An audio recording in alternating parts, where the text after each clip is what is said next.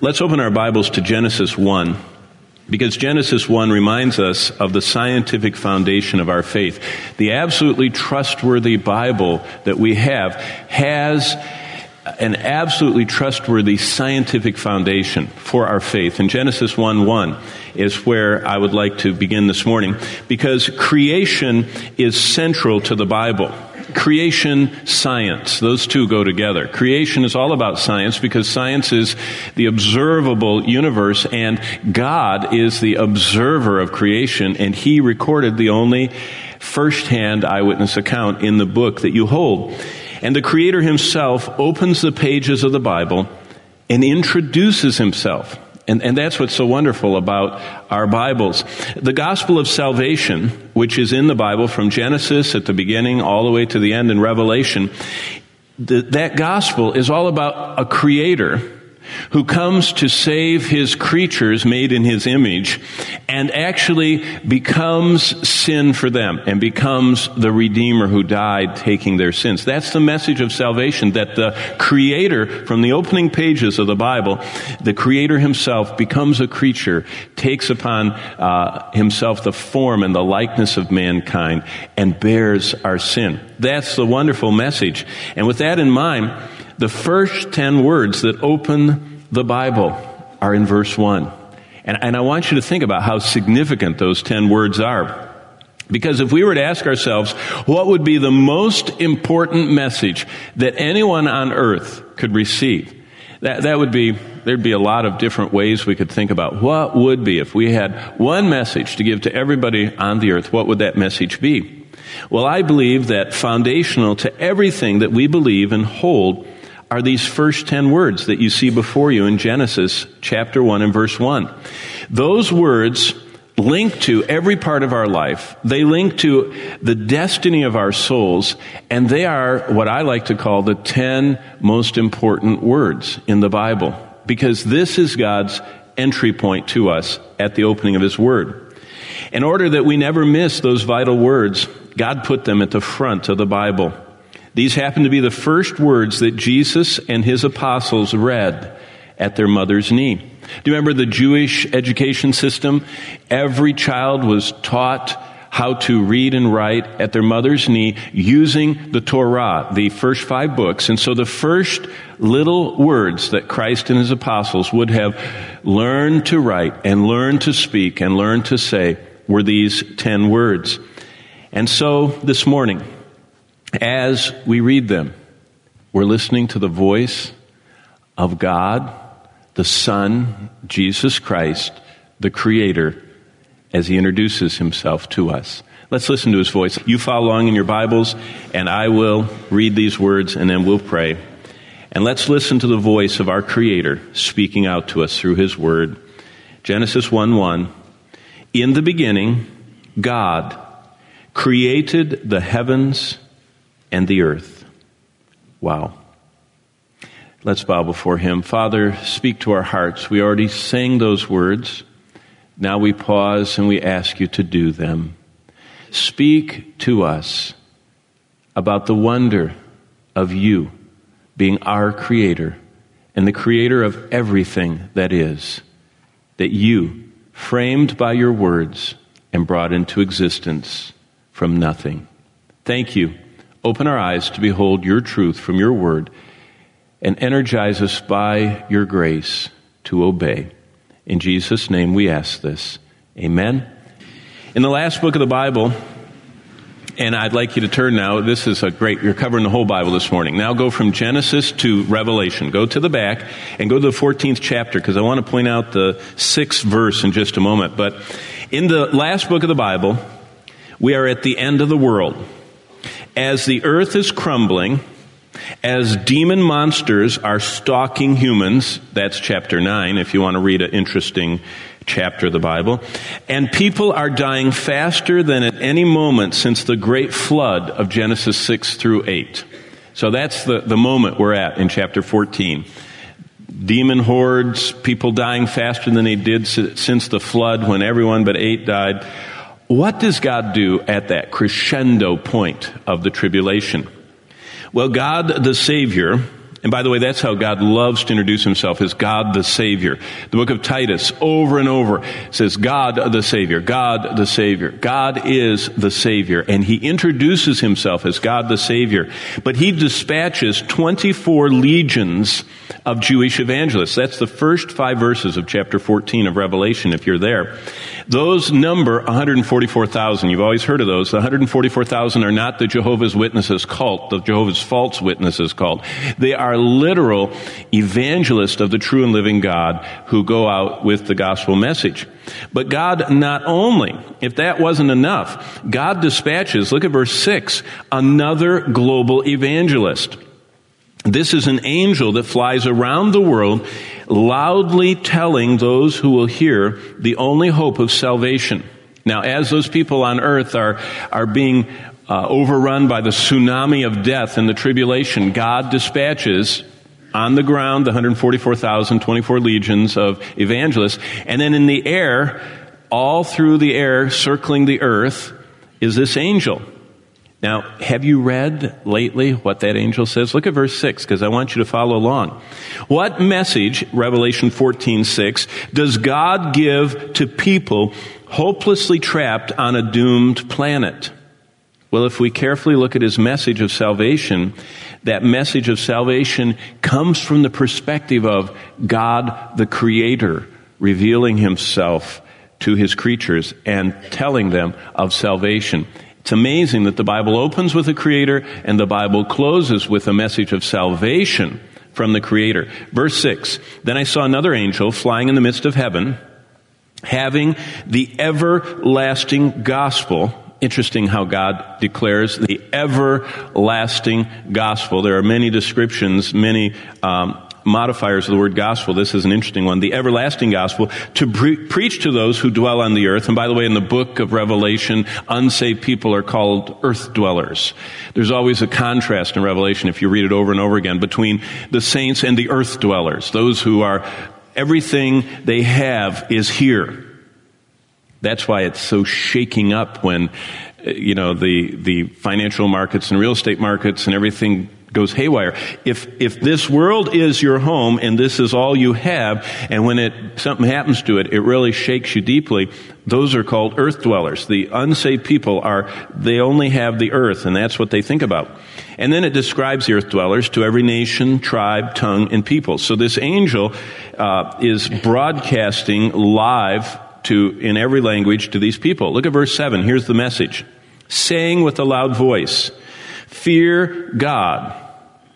Now remember, that's how Solomon ends the book of Ecclesiastes. Uh, this is whole duty of man. Uh, remember now the Creator in the days of thy youth. Remember that whole thing. And then it says at the end, hear the conclusion of the whole matter. Fear God and keep his commandments, for this is the whole duty of man. It's interesting, that everlasting gospel, the fear of God and the obedience to God. So it says, fear God, give glory to him. And we already know what giving glory to God is. Do you remember when Achan was about to be stoned by Joshua in the valley of Achor? He says, give glory to God, confess your sin.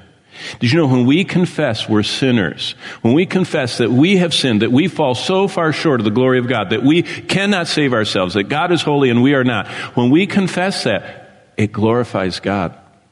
That's why we are the confessing church this morning. We come to communion confessing that we are those who are recipients of God's grace, that we have sinned, that we are so short of God's glory, and that we do receive His grace. So fear God, give glory to Him, for the hour of His judgment has come, and worship Him See, salvation is all about worship. Jesus said in John 4, the Father seeks such to worship Him when He was talking to the woman at the well. We also know the Apostle Paul described Christians as those, Philippians 3 3, who worship God in the Spirit, who rejoice in Christ Jesus and have no confidence in their flesh.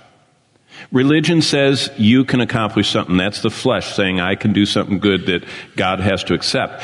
True salvation is I worship God, energized by His Spirit. I rejoice in Christ Jesus, and I know I can't save myself. And so you, you, see the everlasting gospel is here in this angel's message. Fear God. Give glory to Him. His judging hour has come. Worship Him. But who is the object of our worship? Look at verse 7, Revelation 14. Worship him who made heaven and earth, the sea, and the springs of water. The Creator. That's why it's so important. That's why the book that is absolutely trustworthy must have as its foundation the scientific reality that God is a creator.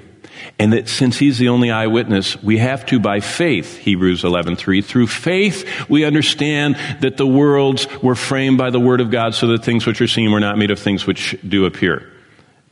As Hebrews 11:3 says and verse 6 says, but without that faith it's impossible to please him. You see that creation is at the heart of our salvation. Well, God has spoken, and before each of us this morning are not only the crystal clear details in the opening day of the cosmos, that's Genesis 1 and 2, but also in this book, only two chapters are devoted to the creation account. All the rest has in it our Creator's personal revelation to His creatures about everything else we would ever need to know. Not everything there is to know, but everything else we need to know. All things that pertain to life and godliness are in this book. Everything we need to know. God's Word is the doorway to life as God intended it to be. You understand that? We try and live life our own way, we fail. We can bump along. We can make it for a while. But we do not live life the way God intended it to be. Remember, Jesus said, I'm come that you might have life, John 10, and have it what? More abundantly. He said that out of us would flow rivers of living water. Did you know you and I are supposed to be like drinking fountains on all the time in the Sahara Desert? That's what the world is like. People are dying of thirst spiritually, and we're supposed to be rivers as it says in John chapter 7, rivers of life giving water. And Jesus explained that's the Holy Spirit flowing out of us. And so that's what God intended life to be. So Genesis is the start of the pathway to the divinely revealed secrets of everything we need to know. What are some of those secrets? Well, how to live forever. That secret's in John chapter 10 how to live forever. You know, Ponce de Leon, you know, the whole fountain of youth thing and all that, how to, how to never die. Boy, that Ponce didn't even know what he was looking for. It's already here. 2,000 years before, 1,500 years before him, Jesus said, if you come to me, you will never die. Whoever lives and believes in me, John 11, will never die. And then Jesus said, do you believe this? See, the secret to live forever. Secondly, how to have a joy filled marriage. I mean, the majority of people on the planet will at some time or other be married. And, and marriage is not just to be endured. It's not just a legal contract. It's not just split the expense thing. It is the, the pathway to a joy, endless joy filled marriage is in the Word of God. And Proverbs 5 is one place that's described. How to experience real love. You know, people are searching everywhere for love. 1 Corinthians 13 says how to experience real love, which, by the way, the key to 1 Corinthians 13 is it's a reflection of Christ. That's, that chapter is just a, a portrait of Christ. How to be prosperous and successful is Joshua 1. God says, if you want to prosper in anything you do, then let my word fill your life so that it just flows through your mind all the time and you make decisions based on my word. How about how to never fear the future? John 14. The Lord said, Don't let your heart be troubled. Don't be troubled. Don't be anxious. Don't fear the future. In fact, Jesus' most repeated words, two words that he repeated the most are fear not. In fact, the most repeated negative prohibition in the Bible is not, you know, drink not, smoke not, commit immorality not. It's fear not. Do you know what the most prevalent sin humans get into is? Fearfulness. We just fret over everything. I mean, we just, we're marked by anxieties and fears. That's why God over and over says, fear is not from me. It's the devil's playground. Fear not. I say faith over fear. Trust my word. So, how to never fear, John 14. and How to conquer any and every bondage. Uh, that's in Hebrews 2. Jesus came to set us free, to destroy the power of him that bound us in Hebrews 2. So the immense God, who is vastly beyond all that exists, who has always been, before the universe began, has revealed himself in this book. I mean, that alone should make it something that you just can't put down. You know, my kids are, uh, I love, we're, we have eight children, and I know you know that, but I just tell you again because it reminds me of Lucy. Do you remember that movie, Yours, Mine, and Ours? I have eight children. I have eight children. Do you ever watch that? I love that movie because we have eight children, you know, and, and, but we watched them all grow. And, and what's neat is when they first start reading, and they can't, you know, they just stumble along, and all of a sudden they can't stop uh, we we were riding to the airport, taking my daughter to uh, Honduras yesterday, and, and in the car it was so quiet. And I looked in the rearview mirror. Everybody has their books out, you know, and you have to say, "You guys, it's time to eat. Put those books down." Do you ever have that experience with this? Has that happened to you yet? Does your wife have to say, honey, can you put the Bible down? We're going to have supper. Honey, can you put the Bible down? The game's about to start. You're going to miss it. it does that happen around your house? I mean, do you have to say to your kids, you know what, the, the Y or we or Y or whatever that thing's called is rusting in the corner. We paid thousands for it. Put the Bibles down. Go play that thing, you know? Does that happen around your house? I bet it does. If, if you understand that the infinite God has revealed himself. I mean, people love all these Indiana Jones things, you know, conquering and finding all these mysteries. The real secrets, the real treasures are here. And the only way they're unlocked is when we allow the Spirit of God to open our eyes and listen to the voice of the infinite God. You know, the awesome creator who attested to his might by the countless stars he made, the galaxies and mysteries of the cosmos out there, has opened up his mind for us to explore. This is God's mind. It's, it's his thoughts. It's his revelation of himself to us. And he said we should search it for him in this book like we search for treasure, and we should dig for it like gold. The endless of days, who sees us as we are, frail as dust, fleeting as shadows. He has placed before us His eternal word, and we can have it, we can hold it, we can love it, and we can live His word. And He said, That's how I designed you. That's, that's how you were made to be yesterday we were driving back from the airport and we were playing an old CD of Bonnie's mom and dad who sent her a tape when she was in college and her mother was dying of cancer. And my daughter's, or son, somebody digitalized it onto a CD and so we pop, popped it in. We were listening and her dad was saying, Bonnie, your sister Terry's car is making terrible noise. So I lifted the hood and checked the oil and she said, what are you doing? And he said, I'm checking the oil and there's no oil in here. And he dumped in two quarts and it didn't even show on the dipstick. And she said, the noise went away. Well, you know, cars were designed to have oil in them. But her sister never knew that 20 years ago and never checked, never put it in. And, and that's how people go through life. People go through life making all kinds of noises. They're just ready to just have a, a seizure, you know, they're like a, an engine seizing up because they don't have the oil of the Word of God and the Spirit of God living within them. And that's what God wants. For God has written down exactly how the universe in totality and each of us humans individually came to be. And that's the content of the authoritative, absolutely trustworthy Bible and of the creation account in Genesis 1 and 2. So we have a choice. Either we take God at His word or we do not. Either we believe what Christ and His apostles and prophets believed and taught and have a Bible we can trust or we do not. Either we believe his direct, immediate, and quite recent creation of this world and the surrounding universe, or we do not, because that is how the Bible is postured.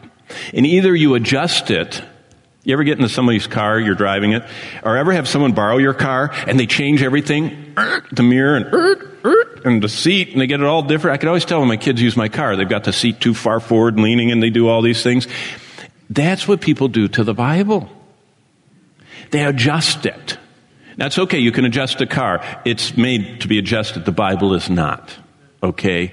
It's God said, this is how it is. Either you take it or you leave me because I'm the creator and I have spoken. Well, before you dismiss creationism as an impossibly unscientific notion, consider the facts of science, which we may describe as the designer dependent features of planet Earth, okay? This is my premise, okay? Scientifically, mathematically, and statistically, there are not enough stars in the universe to have planets near them to statistically have another planet like Earth. Okay, and I'm going to show you what I mean by, by, it's the, you can look this up. It's called the anthropic principle. It's the fact that the Earth is absolutely designed in every way for human life. And, and it's mathematically impossible for another planet out there to have all these things without divine intervention. Okay? And let me show you what I mean. There are less, this is astronomy, there are less than a trillion galaxies in the known universe. Each galaxy has about 100 billion stars. So the entire known universe has less than a trillion times 100 billion stars that could have a planetary system. So there we go. There's the, this is the, you put everything on the table, that's all the pieces we have. Uh, uh, trillion galaxies or less than a trillion with 100 billion stars in each one. And we're looking for a planetary system that can have life.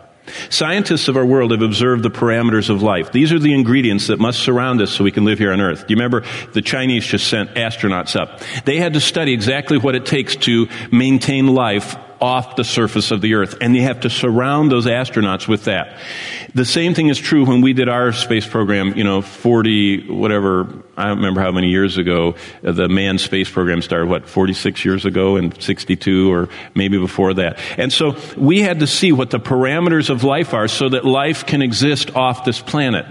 And so scientists have, have found the elements, the parameters, and there are hundreds, probably thousands of different elements that are needed to sustain human life on earth. But let me just list off enough elements that are so complex and so reflective of divine design, they could never have happened.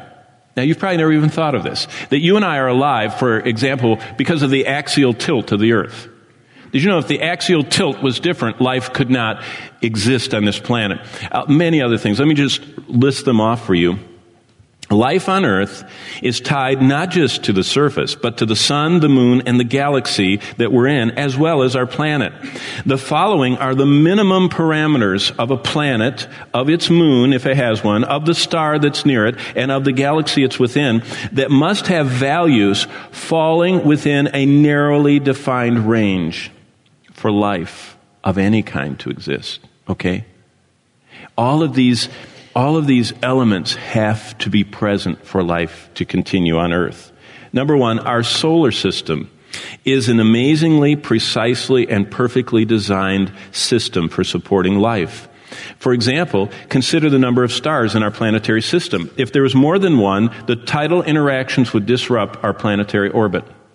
In other words, if, if we were in a binary system, it, our planet would be disrupted by the gravitational tug of those two stars. If there was less than one, there would no, be no heat or light that we would need. So if we were just some planet out there with no solar system, it, we wouldn't have life. Now think about our sun. It's amazingly precisely, perfectly designed for supporting life. The age of our sun. If this sun was older, the luminosity of the star would change too quickly. In other words, it would dim. It would be getting down. Uh, if it was younger, the luminosity of the star would change too quickly. It would be, a younger star is just, you know, the, the thermonuclear reaction within would just be bursting forth like this, and, and it would be too much for us to exist. How about the mass of our sun, the totality? If it was greater, the luminosity of the star would change too quickly, and it would burn too rapidly. If it was less, the range of distance appropriate for life would be too narrow. The tidal forces would be disrupted. The UV radiation would be inadequate for plants and animals. So the, the very size of our sun, if you look at it, it's not just, just one of 100 billion times one trillion that, that we could have. It's exactly right for life, the size, the age. How about the color? If our star was redder, the photosynthetic response of plants would be insufficient to maintain life. If it was bluer, the photosynthetic response would be insufficient for life. So it's exactly, we call it a yellow star. Eh, that's not just an accident. We have to have that for life. How about the, the total luminosity relative to speciation? If it increased too soon, it would develop runaway greenhouse effect. We would, we would just get too hot here too fast. If it increases too late, it would develop runaway glaciation. If we didn't have enough light and heat from the sun, it would be overrun by glaciers or we would be kind of like Venus, you know, is today and we'd all be uh, in the pressure cooker. But get away from the sun. Let's look at Earth itself. Earth is amazingly precisely, perfectly designed to support life.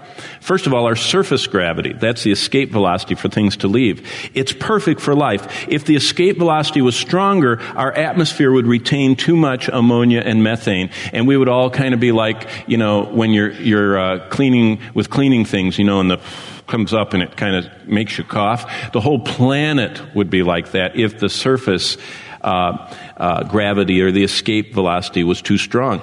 If the, the surface uh, gravity was weaker, our planet's atmosphere would lose too much water. The water vapor would, would be able to drift off out into space and we would slowly dry out.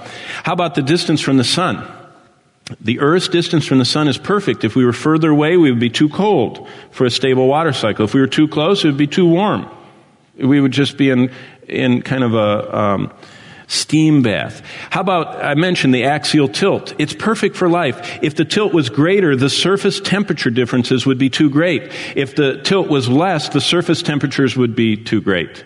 You understand? It, it, either way that you do, the exact angle that the earth, you know, when, when the kids have the globe and you see it on that little, little bit of an angle, if you have a properly done globe of the earth, it's on that axial tilt, not accidentally. God placed us out there with that. How about this? The rotational period of the earth is perfect for life. If it took longer to rotate, the diurnal temperature differences would be too great. If shorter, the atmospheric wind velocities would be too great. I mean, you think that an F5 is bad, we'd have F10s if, if there was a different rotational period. How about the magnetic field that, that uh, the further northerners see, the aurora? Well, that magnetic field is perfect for life. If it was stronger, our electromagnetic storms would be so severe it would kill life on the planet. If we had a stronger magnetic field, it would be like it would just be, no one would be able to escape the, the electromagnetic storms. If it was too weak, the ozone shield and life on the land would be inadequately protected from hard stellar and solar radiation. Too much would get through that magnetic field. It's almost like our force field that keeps out the bad stuff. But if it was too strong, it would cook us. If it's too weak, we'd get cooked. And then I'll just skim these. The thickness of our crust, how much oxygen is, is uh, kept, is exactly perfect. The inclination of orbit is perfect. Our albedo, that's the reflected light and how much reflects off the surface of the earth, is exactly perfect. The oxygen to nitrogen ratio in the atmosphere is perfect. If it was larger, if there was more uh, nitrogen, the life functions would proceed too slowly. If smaller, advanced life uh, functions would would go too fast. So it, it's kind of like God just exactly tuned this earth for life. The tilt, the thickness of the crust, even even the distribution of the continents. Did you know that affects our weather? And, and if the continents were, were primarily in the southern hemisphere instead of the northern hemisphere, do you ever notice they're all around the top? The continents. There's a few down here, but they're mostly bulked up here. If they were down in the bottom, it would change the whole earth and the weather. Isn't it amazing that they all just happen to be in the right place? The, the seismic activity is perfect for life. The global distribution of minerals, the gravitational interaction with the moon. Can you imagine if the moon was bigger? Why, the, the, the ocean tides would just sweep across the continents. And, and it's just the right size, just the right distance.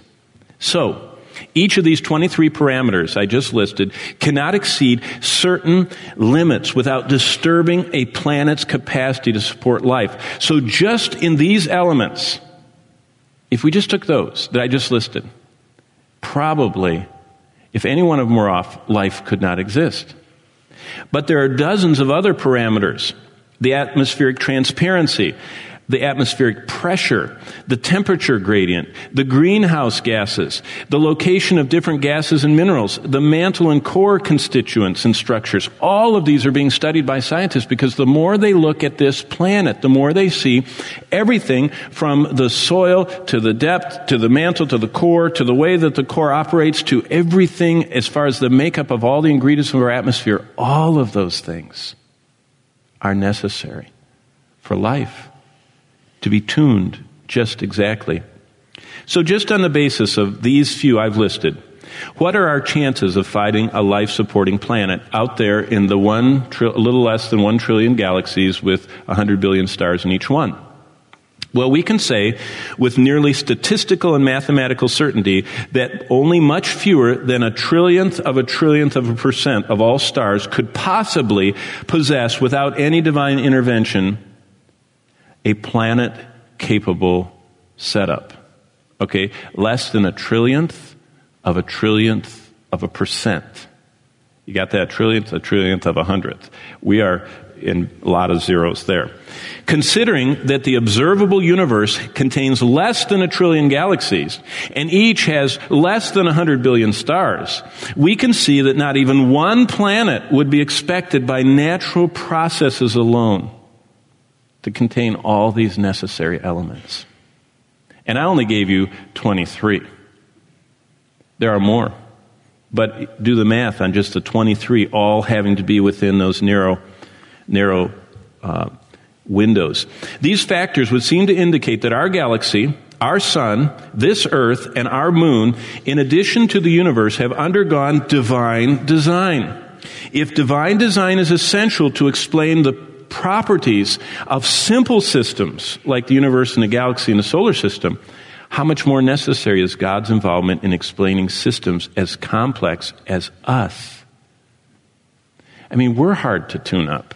I mean, when the doctors start tinkering, you know, they give you a little something to thin your blood, and then you start bleeding everywhere. So you got to get some, tune it back a little bit, you know, or they, they're always, that's why they call it the practice of medicine, right? I have been practiced on a lot, you know, and, uh, don't get me on my medical stories. I mean, oh boy, could I, uh, I did see something. No, I was getting one of those tests, you know, where they, get you in the little gown, you know, and you go and lay in the tube and go, you know, whatever that's called, MRI or something. You know, it's so embarrassing. Those things don't shut in the back. And so I was holding mine like this, and they had a dressing room, and you had to cross the hall and go in and get in your tube. And so I was looking over the door of my dressing room, you know, to see the hallway, the coast being clear. And just as I looked out, this lady came out of her little cubicle. She was far too big for that little thing, you know. And so she knew it too. And she was going like this, scooching along the wall. And she got up and she felt the doorknob. And she pulled that door and backed right in. I could see it said waiting room. Oh, it was so funny. And in the ensuing uh, sounds, I across the hall and got right into my MRI room. So the lesson of that is watch out what you back into, okay? Uh, but we are complex organisms, and that's why the scientific accuracy of the only eyewitness account of creation is so vital. Within the words of the Bible, God has spoken. His word is true. Everything encompassed in this book is true because it came from the Creator Himself. So, what response should we have? Well, we should realize that Genesis is the foundation for everything. If Genesis 1 is unreliable, so is every other part of the scripture. And let me show you what I mean for just a moment. Look at Colossians. Let's go to the, you're in Revelation, back up to Colossians chapter 1. Because I want to just give you a few points for you to ponder to, to encourage your faith. Either you trust the God you meet in Genesis 1, or you have nothing else. Why? Because Colossians 1, if you look at verse 15, tells us the doctrine of inspiration. That's one of the fundamental doctrines of the Bible. It's inspiration, how we got the Bible, the transmission and the recording and the accuracy and the authenticity of it. The doctrine of inspiration teaches us that it was the Creator in Genesis 1 who wrote the Scriptures. He didn't just create the world in Genesis 1, He's also the author of the book. Look at Colossians 1, verse 15. He is the image of the invisible God, the firstborn over all creation. Verse 16. For by him all things were created that are in heaven and that are on earth, visible and invisible, whether thrones or dominions or principalities or powers. All things were created through him and for him. Verse 17. He is before all things, and in him all things consist. So Colossians 1 says that Jesus Christ is the creator. Okay? Now, turn to Hebrews chapter 1. So go to the right, Colossians, 1st, 2nd Thessalonians, 1st, 2nd Timothy, Titus, Philemon, Hebrews. There we go. Chapter 1. Because the creator in Genesis is the one who wrote the scriptures, okay? it says in Hebrews 1, verse 1, God, who at various times and in various ways spoke in times past to the fathers by the prophets, has in these last days spoken to us by his Son, whom he has appointed heir of all things, through whom he made the worlds. Jesus Christ, the creator of creation of Genesis 1 is the one who made all things, and he is the one who is the heir of all things, and he is the one who has spoken to us through his word. In fact, Peter put it this way the Spirit of Christ who is in the prophets spoke through them. It was Jesus Christ inspiring by the Holy Spirit the Old Testament prophets, and it's Jesus Christ who spoke through the New Testament apostles. So Jesus, the Creator, wrote the scriptures. Secondly, Jesus is the one, look at verse 3 of Hebrews chapter 1. The doctrine of the deity of Christ teaches us that it was the creator in Genesis. He is the one who died for us. Verse 3, who being the brightness of his glory, still Hebrews 1 3 is still talking about Christ, who being the brightness of his glory, the express image of his person, and upholding all things by the word of his power, when he had by himself purged our sins, sat down on the right hand of the majesty on high. So the creator, that the creator of, of Hebrews 1, uh, verse 1, is the redeemer of Hebrews 1 3, who is the creator of Hebrews 1 2. So we've got redeemer, creator, and the, the one who has revealed himself through the Word, all in just three verses. He is God, the Son, the Creator, who authored the Bible, who died on the cross. Do you see it's all tied together? You can't undo it. It's kind of like um, you, you, get some complex, uh, uh, you know, electronic gizmo, and you open it up and you take out one part, and you say, "Well, I just took out one part." Yeah, but the whole thing won't work anymore. Because when you take out one part, it's all interconnected. That's how the Bible is. That's how the Creator, the Redeemer, and the Revealer. And so, salvation teaches us, and, and let's, this is our, our uh, tie to, let's see, Romans chapter 5. Real quick, Romans 5. Back up a little bit more. I'm sorry to make you back up. I usually go the other direction, but we're backing this morning. Romans chapter 5 verse 12, because I want you to see this. The doctrine of salvation teaches us that the creator of Genesis is the only one who can die in our place. See, the Bible has set up such an intricate plan of salvation that only the creator, becoming a man, could die for the sins of the world. And that's the content of Romans 5, 12 through 15. It says in verse 12, therefore, just as through one man sin entered into the world, and death through sin, and thus death spread to all men because all sin.